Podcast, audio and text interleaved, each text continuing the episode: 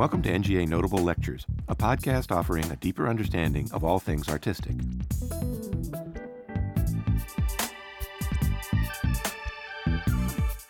An outstanding sculptor associated with the intellectual and cultural awakening known as the Harlem Renaissance, Augusta Savage overcame poverty, racism, and sexual discrimination in pursuit of her goals.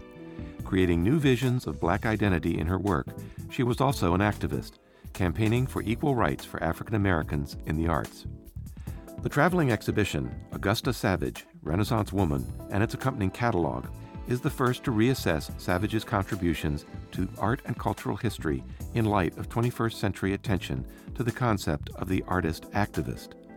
The groundbreaking volume features illustrations of more than 40 works by Savage, her students, and her contemporaries, archival letters, rarely seen photographs, and an extensive bibliography and essays by Kirsten Pai Buick, Bridget R. Cooks, and Howard Dodson. On June 23, 2019, exhibition organizer Jeffreen M. Hayes discusses the life, work, and lasting legacy of Savage as an artist and a community builder. This program was proposed and made possible by Daryl Atwell. Okay, hi everyone. Um, I'm Terrence, uh, Terrence Washington. I work here in the Department of Academic Programs. Um, and I'll just say to head off any questions, we cannot hold class outside today. Um, so thanks for joining us here in the dark. Welcome. Um, you're here for a lecture by Dr. Jeffreen Hayes. Um, and I should say we should all we all need to thank uh, Dr. Daryl Atwell, who is an amazing friend to my department and to the gallery. Um, the series of lectures that he has sponsored here has opened up the doors for both new audiences and our regulars to get a look at the neglected corners of art history and current day practices. Thank you, Daryl, always for your support. Jeffreen Hayes merges her administrative, curatorial, and academic pro- practices into her cultural leadership of supporting artists and community development. As an advocate for racial inclusion, equity, and access, Jeffreen develops adaptable approaches for community participation, particularly those in underrepresented groups. Just her recent projects include the exhibitions Augusta Savage, Renaissance Woman, AfriCOBRA, Messages to the People, and most recently, AfriCOBRA Nation Time, which is, the unoffic- which is an official collateral event for the 2019 Venice Biennale. Jeffreen is the executive director of Three Walls, a Chicago based nonprofit that fosters contemporary art practices that respond to lived experiences, encourage, encouraging connections beyond art. I got to see Jeffreen's Augusta Savage exhibition at the New York Historical Society. It's still there for a bit, so you know when you're done here, uh, head up there. Um, and it, pro- it provides clear evidence of Savage's skill and of her understanding of art's capability to manifest dreams in physical space. Just a week later, in Venice, I passed uh, Wadsworth and Jae Jarrell, who were two of the members of AfriCOBRA, and the Nation Times show um, was just opening, and they, they, were, they were beaming. They were so excited. And I realized that, that their dreams uh, were being manifested in physical space. And I thought of what all our grandmothers say about giving people their flowers when they're still alive. So thank you, Jeffreen, for doing that. In these situations, when an underappreciated artist is finally given their laurels by some museum or collector or another, a situation which is thankfully happening with increasing frequency, we often say that their work is being brought to light. And a question that I think we all should be asking is whose light? Because the people doing this work, like Jeffreen and Daryl, and many others among the new school of art history, would say, if you know, you know. So I'm so glad that they're here today to share the work of Augusta Savage with us. There will be questions when this is over. Uh, Jeffreen will take some here at the podium, and you can also ask some in the book signing line. And I encourage you to ask, and I encourage you to look for more information on Savage and ask Jeffreen who, should, who you should be looking at. Um, for now, though, Join me in welcoming Jeffreen Hayes. Good afternoon. So, thank you so much for spending some of your Sunday here, uh, especially if you tried to navigate the barbecue festival, as I did, um, in heels. And so I'm a little bit shorter right now. Um, and, you know, I am really happy to be back. Um, those of you who know me know that uh, I've spent some time in DC. I first moved to DC in 2001 to work at GSA's Art and Architecture program, and then left there to go to grad school at Howard, um, and got a job opportunity that I did not necessarily want to take because it meant leaving DC, a place that's been really formative for me not just personally, but also as an academic. Um, so it's always wonderful to come back and to share and also to give back to a community that has given and continues to give so much to me. I want to thank the National Gallery uh, for inviting me back and Daryl Atwell for sponsoring this. Um, Daryl really is someone doing the work um, that I really try to advocate for in Chicago, as well as the other communities that I'm in. So he is someone who is a really great example of using his position to elevate the arts. So thank you, Daryl. So before I get into my talk today, I want to acknowledge two individuals who've been part of my journey in the arts and more specifically connected to Augusta Savage. Dr. Floyd Coleman, who is pictured here, an artist, art historian, and administrator who uh, transitioned to the other side at the end of 2018, was my champion while I was a grad student at Howard. He encouraged me to pursue a doctorate, saying I must get a PhD. Now, I was not really looking to get a PhD. I really just wanted to get in, get out, and start curating. But Dr. Coleman was very adamant that there was something I had to offer and also saying that there are a lot of artists who need scholarship. No one had ever said such a thing to me, and Floyd, as he allowed me to call him after graduating, is the person who submitted my seminar paper to present here at the National Gallery during the Mid Atlantic Symposium for Art History Students. That was my first time at the gallery, and I presented about Romare Bearden. And from that day forward, I never kind of looked back in terms of being a scholar and focusing on African American artists.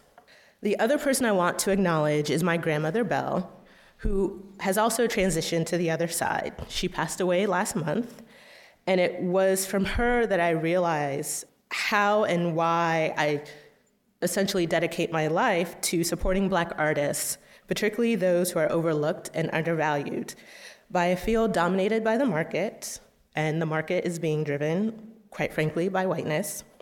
My grandmother, a Dominican, not to be confused with Dominican, was a bold and quiet woman who advocated for her village of Marigot, fighting for resources for this very small community. I realize that I'm very much within this tradition, this lineage, and it's what has led me to Augusta Savage. So today's talk is dedicated to both Floyd Coleman and my grandmother, Belle. Augusta Christine Savage was born to Cornelia Murphy and Edward Fells on February 29, 1892, in Green Cove Springs, Florida. In 1921, Savage moved from Jacksonville, Florida, to New York City to further her artistic skills and was admitted to Cooper Union.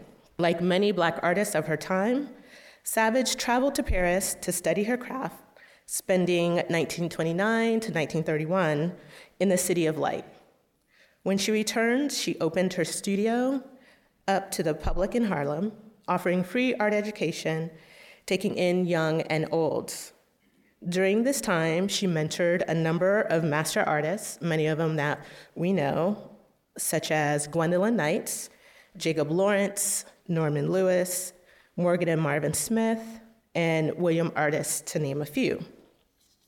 Because of the success of her studio and dedication to art education, the Federal Art Project invited Savage to open a community art center, the Harlem Community Art Center, which would serve as a model for art centers opening across the nation during the Depression. Shortly after the opening of the center, Savage participated in the 1939 New York World's Fair and created her masterpiece, The Harp. After the critical success of her work in the fair, she opened up two galleries that did not last long. She went back to teaching and moved to Saugerties, New York, where she lived until the 1960s, which after she returned to New York and lived with her, her daughter and died of cancer in 1962. So I'm just giving you a very brief biography of Augusta Savage. Um, and we'll continue kind of giving you uh, behind the, well, not necessarily behind the scenes, but a, a look at the exhibition, Augusta Savage Renaissance Woman, that was at the Cummer Museum in Jacksonville, Florida. Augusta Savage Renaissance Woman, the exhibition, and accompanying book are the fruits of a labor of love. I'd been thinking about and living with Savage since my days at Howard.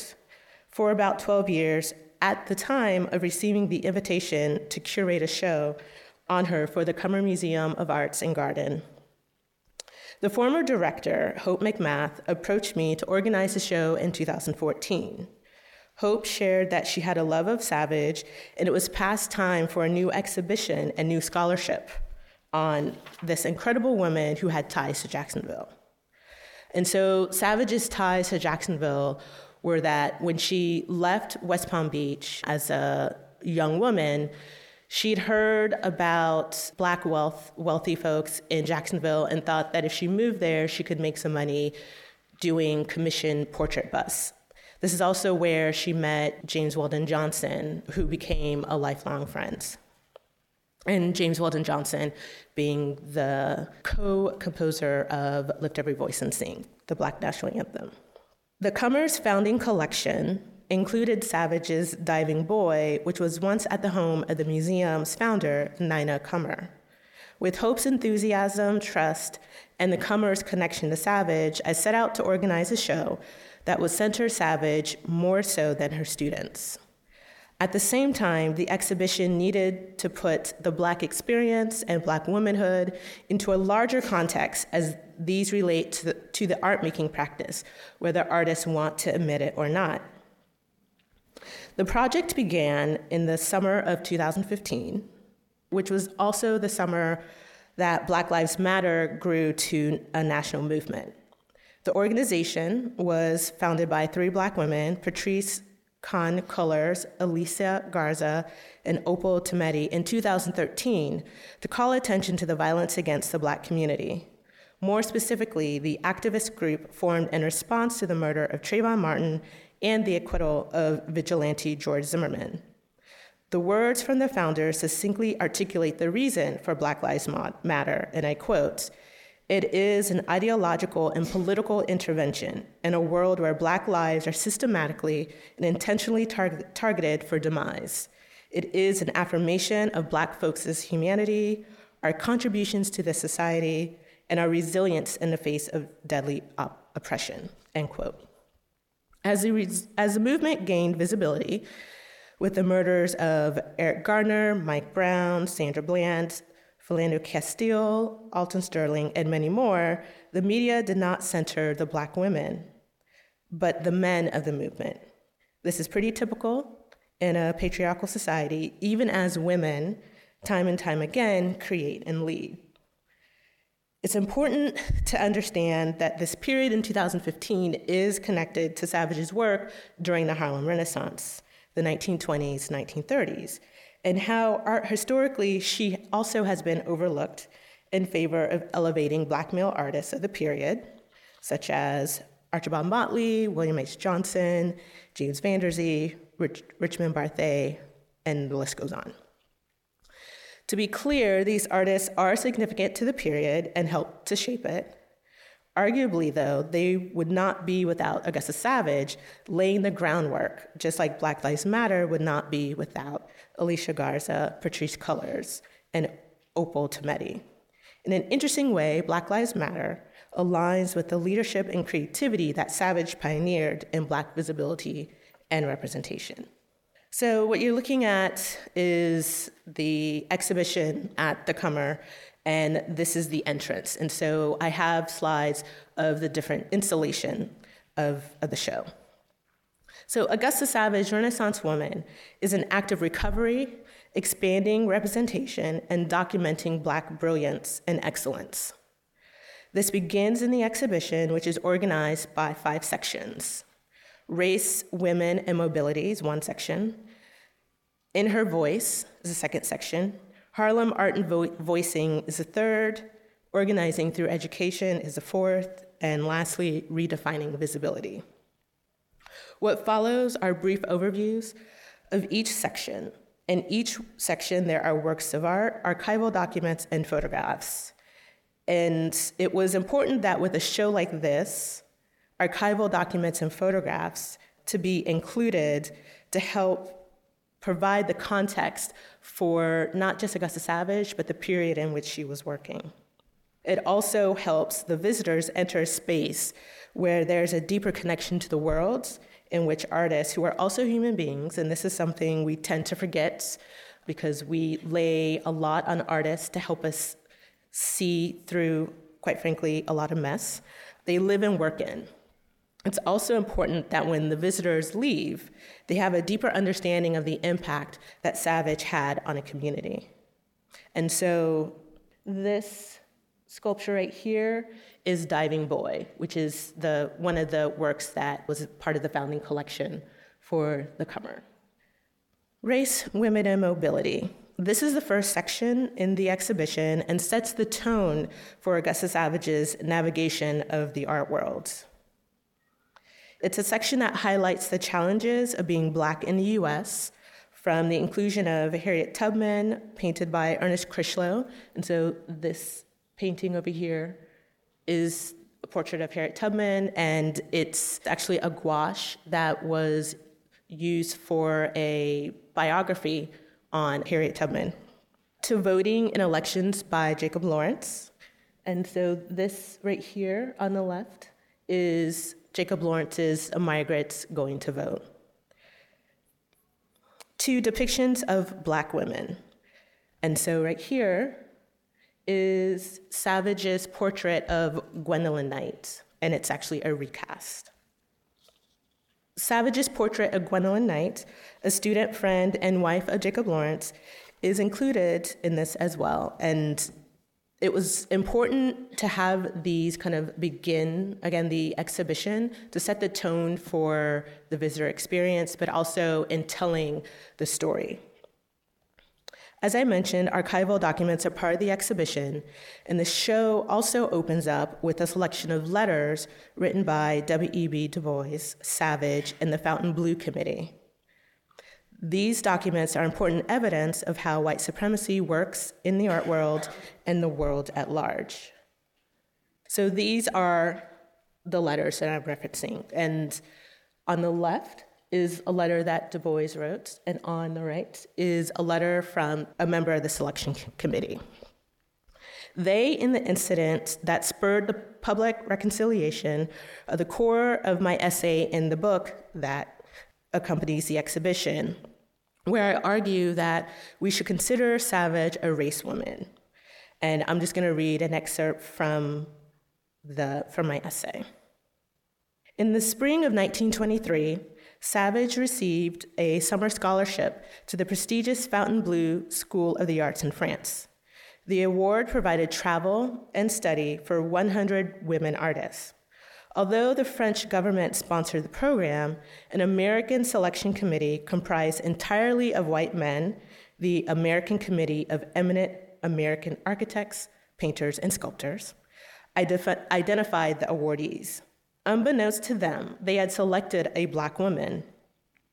Once they learned that Savage was black, her scholarship was rescinded on the basis that Southern white women should not be expected to share travel accommodations with a black woman. By stripping Savage of a scholarship that she had earned through merit, the committee perpetuated the notion of the inferiority of black artists and practiced the ideology of protecting white womanhood at all costs. Savage did not take the rejection lightly. Her act of protest laid the foundation for her role as a race woman and a public intellectual. The unfortunate incident was reported in various newspapers, such as the New York Amsterdam News, Negro World, New York Herald Tribune, New York World, and the New York Times. Some of the headlines reflecting the racism blacks endured during the Jim Crow era included, quote, Negress de- denied entry to French art school, famous artists draw color line against students, and the color line in art. All of these illuminate what often goes unspoken even in contemporary times.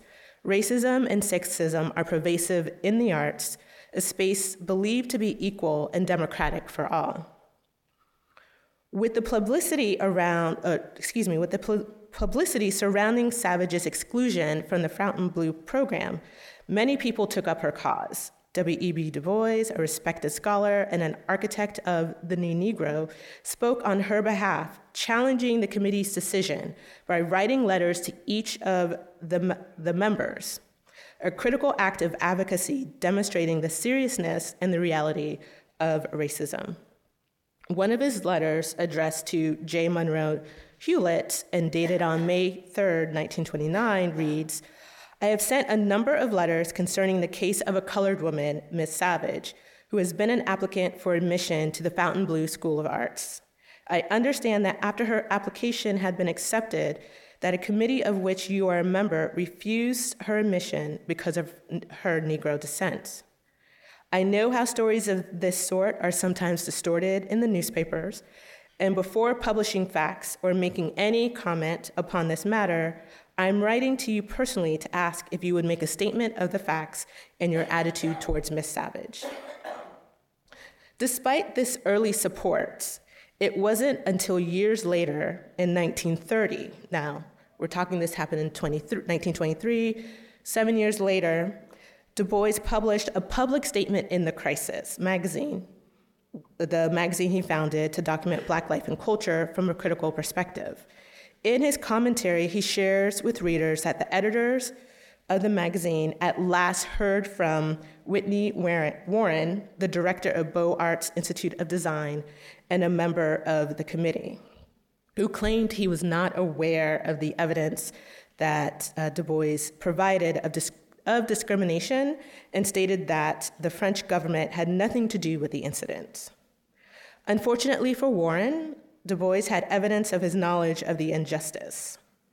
Quoting Du Bois, we have suspicion, uh, excuse me, we have suspicion, he says at the close of his commentary entitled The Architectural Lie, and we are following the matter up, and the American sponsors for the Fontainebleau School, being willing to draw the color line and not having the moral courage to assume responsibility for themselves for it, end quote. Though Du Bois worked behind the scenes on Savage's behalf, in 1923 he took, she took pen to paper to speak for herself, submitting a letter to the editor of the New York World. In it, Savage took on her role as a race woman. In response to the discrimination, she wrote, I hear so many complaints to the effect that Negroes do not take advantage of the educational opportunities offered to them. For how am I to compete with other American artists if I'm not given the same opportunity? End quote. She continues to say, I don't have much care for myself because I will get along all right here, but other and better colored students might wish to apply sometime. This is the first year the school is open, and I'm the first colored girl to apply. I don't like to see them establish a precedent. An example of her activism for the Black community, Savage's statement was a significant act of resistance, reflecting what Brittney Cooper defines as the race woman's role to give shape and meaning to the Black body in a social and political climate. Further, it challenged the expected place of Black women socially in America to be quiet and subscribe to the male created notion of womanhood in the domestic sphere. Pauline Hopkins explained this idea in 1902, saying, We know that it is not popular for a woman to speak or write in plain terms against political brutalities, that women should confine her efforts to women's work in the home and church. Indeed, Savage's pursuit of an education and a career in the arts, in the visual arts and spaces traditionally reserved for men, challenge traditional notions of a woman's place. And one of the things that I find really interesting about Savage is not only that um, she was an educator and an artist, but the fact that she chose sculpture as her medium. One of probably the most challenging uh, media to work in, primarily because of the expense. Um, and we don't have a lot of women sculptors, period, but we certainly didn't have a lot of women sculptors during that time. So she's been, that's one of the reasons why I've been kind of consumed with who she was and the fact that she went in this direction. So from here, the exhibition moves to In Her Voice, and this is a quote here by Savage I was a leap year baby, and it seems to me that I have been leaping ever since. So, this section highlights Savage's sculptures, presenting a diversity of her media from terracotta to plaster to bronze to even a gouache painting. And this is where I would like to really acknowledge the Schomburg Center. Um, it they have the most work by Augusta Savage. They also have her papers. And they were an incredible partner on this exhibition, not only with lending works, um, and the majority of the works in the show are from the Schomburg, but also the photographs that are also included. This section also presents paintings and prints by Gwendolyn Knight.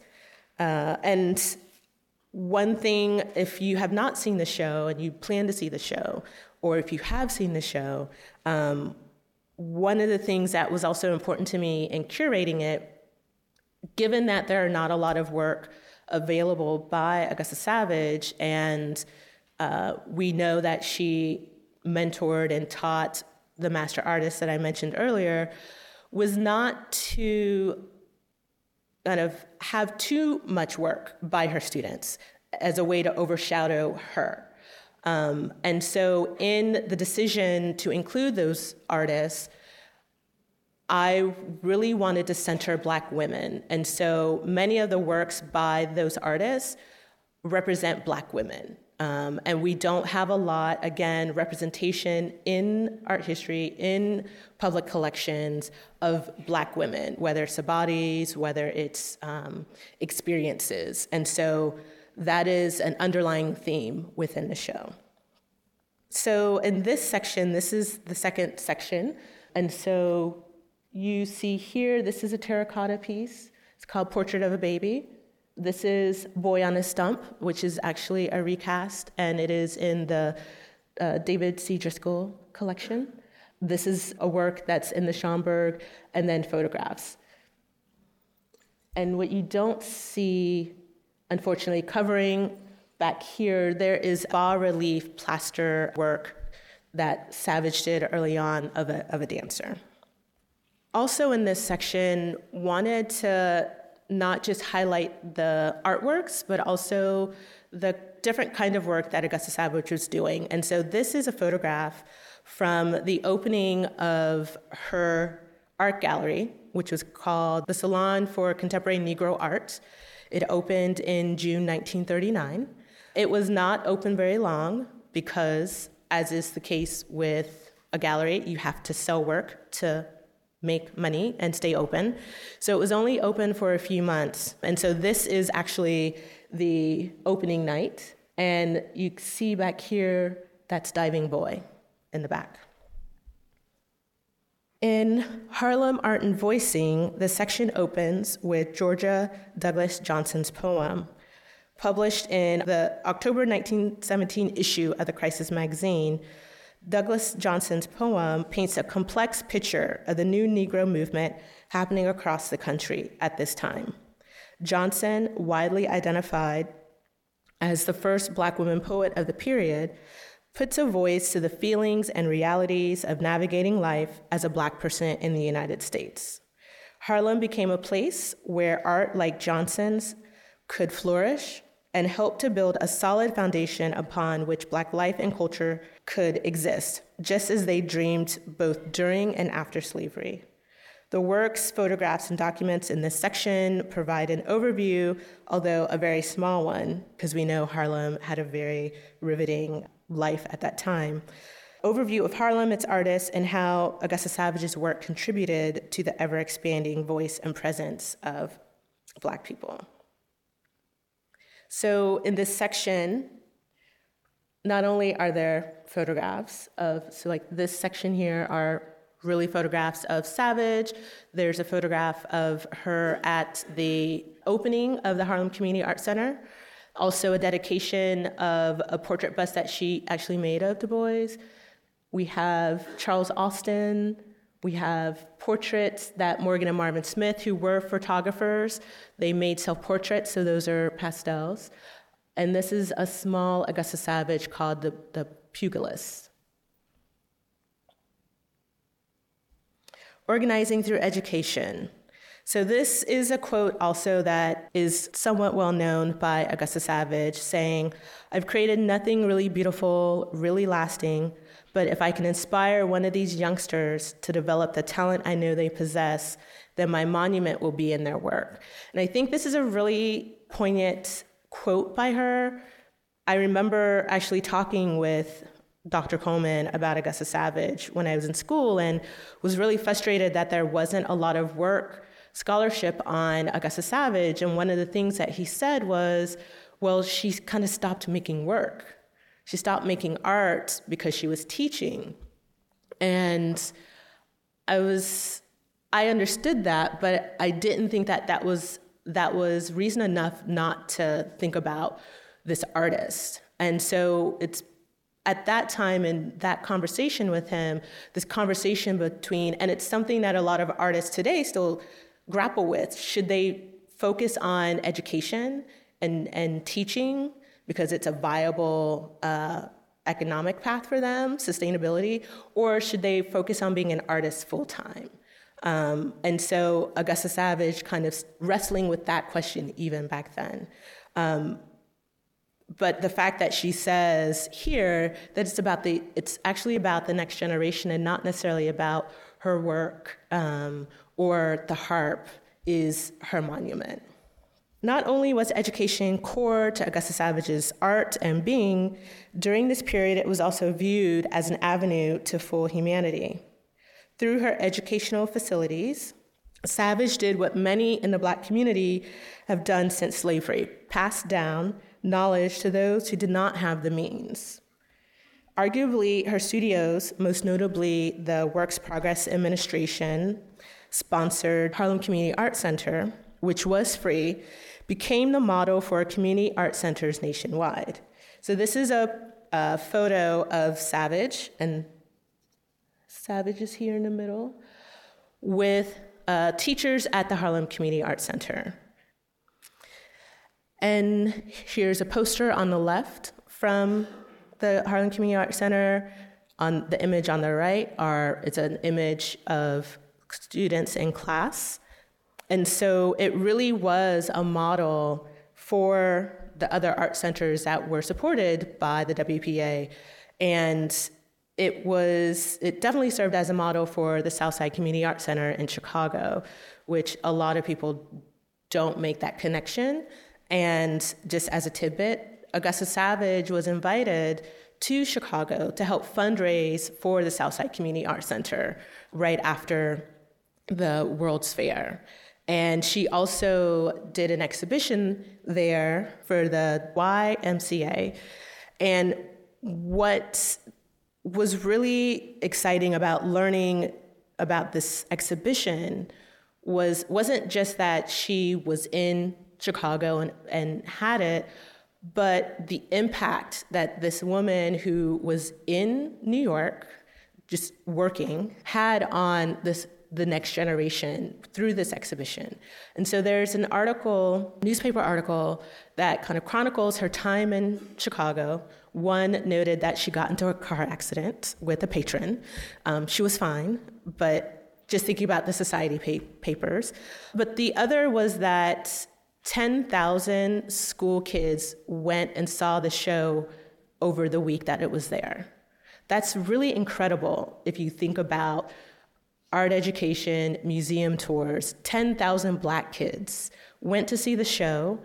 And in addition to that, those who could afford it each paid a penny to help ship the show to the next venue.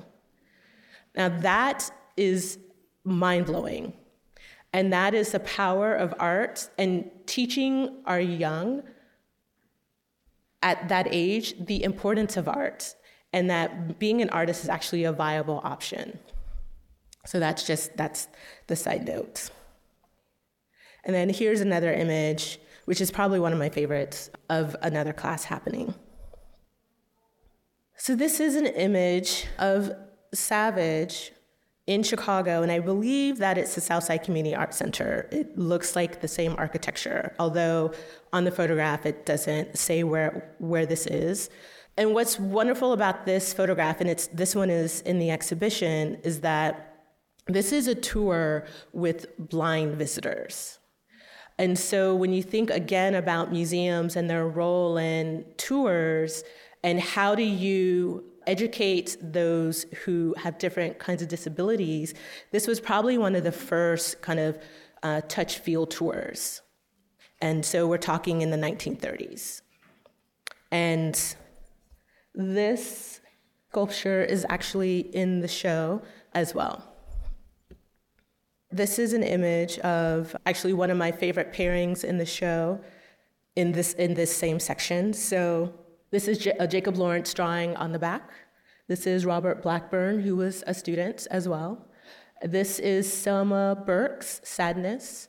And then this is Mary McLeod Bethune, which is uh, Augusta Savage's work. Redefining visibility. So, neither the 19th or the 20th century visual culture was kind to the Black community. Blacks were depicted as lazy and subservient or in other derogatory ways including portrayals with dirty or unkept appearances or overly exaggerated physical features. Popular imagery was created to continue the narrative uh, that blacks were not worthy of being seen as fully human. Savage and the artists of the Negro Renaissance created works of art to challenge this notion and to further argue that blacks had important art and culture. This is an important legacy of Savage's art and her educational outlets, including the Uptown Laboratory, Savage Studio of Arts and Crafts, the Harlem Community Arts Center, and the Salon of Contemporary Negro Arts. So, this is the last section in the show. So, we've got two here of Augusta Savage works. This is Reclining Nude, which may be one of the earliest representations of Black female nude. This is Laughing Boy, and then over here in the corner on the left is William Artis's Mother's Love. This is also in this section, and this is Augusta Savage with two works that no longer exist, and they're jazz dancers. So the, this is an image of Augusta Savage gifting a model of the harp to the commissioner of the 1939 New York World's Fair. This year is the 80th anniversary of the fair, where Augusta Savage debuted her monumental sculpture, An Ode to Black Music, Culture, and Youth. It was a statement of honoring a music born out of the American experience. The sculpture was also a homage to her friend, James Weldon Johnson, who co wrote with his brother, Rosamond Johnson, the Black National Anthem, Lift Every Voice and Sing, and this work is also, it also goes by Lift Every Voice and Sing. Some will say that this is Savage's most important work due to the scale. It was 16 feet. Um, it was the most photographed work during the World's Fair. Uh, it was presented on the world stage, and that there are many replications of it that reside in public and private collections. Many bemoan, especially with the show. Um, I can't tell you how many emails I have gotten about wanting to talk about recreating the harp since the show has opened. Um, I have my thoughts on that. Won't talk about it tonight, today though. Um, many bemoan that it no longer exists, and it wasn't meant to though, um, as all the work during the fair was destroyed. It is painful though to know that it met its demise, considering Augusta Savage, who she was, the impact, and the scale, and just how important it continues to be in visual culture particularly when you know that one of the reasons why we don't have more of Savage's works is because she could not afford to cast them in bronze. And in the end, she did not have the patronage that benefited many artists of the time. So, Savage is a lesson for all of us involved in the arts. Augusta Savage was more than an artist, more than an educator, and more than an organizer. While she was certainly all of these things, she was also a Black woman navigating intersecting worlds that did not fully see her value. The Fontainebleau incident set it off and energized what was already inside her. She did not simply make art, teach, and advocate for Black artists. She was a strategist, a politician, leveraging her skills and interests to create a lasting legacy. She was truly a Renaissance woman who understood the impact of her work and what it meant to be a model for the next generation. Let's learn from her example and uplift those doing the work. So, thank you for being part of sharing the time and space with me and being part of the work. And that's what I have for you. Thank you.